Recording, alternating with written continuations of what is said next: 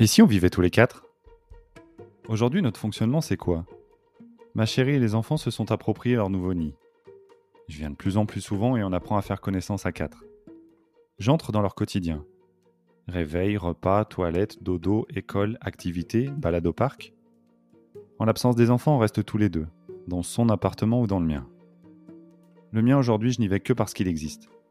Même si les enfants sont venus le visiter, curieux de connaître mon repère, je sens que je suis en train de changer de repère.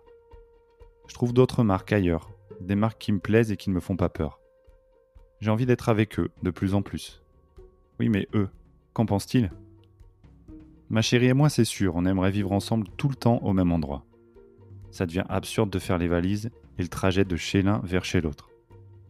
Et puis j'en ai assez trébuché sur mon sac de sport rempli de vêtements.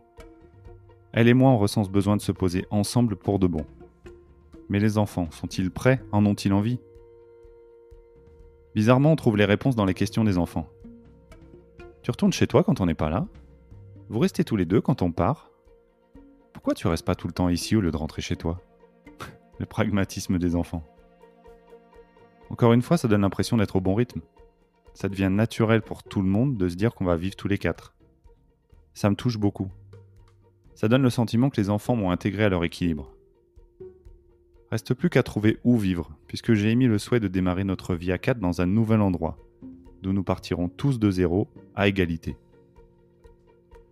La requête est très bien accueillie puisqu'elle permet aux enfants d'en formuler à leur tour. Moi, je voudrais ma propre chambre. Je pourrais avoir un nouveau lit.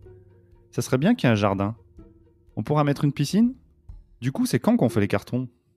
Il commence à se projeter à avoir envie que ça bouge. Alors on a pris notre petit bloc-notes pour ne rien oublier et deux visites plus tard, on avait trouvé l'endroit parfait. Un signe du destin? Une petite maison neuve, encore jamais habitée. Chacun sa chambre, une grande pelouse, cahier des charges respecté à la lettre. Enfant ravi. Waouh. Pas après pas, étape par étape, on y est. C'est venu tellement naturellement. Les enfants sont enthousiastes. Ma chérie ne montre pas l'ombre d'un doute et je ne ressens aucune peur. J'ai appris à me familiariser avec leur quotidien je vivais presque déjà avec eux. Plus de trajets fatigants, plus de valises. Je trébucherai sûrement encore, mais plus sur mon sac de sport. Cette fois, c'est carton, rouleau de scotch et camion. On investit notre nouvelle maison et on débute notre vie à quatre.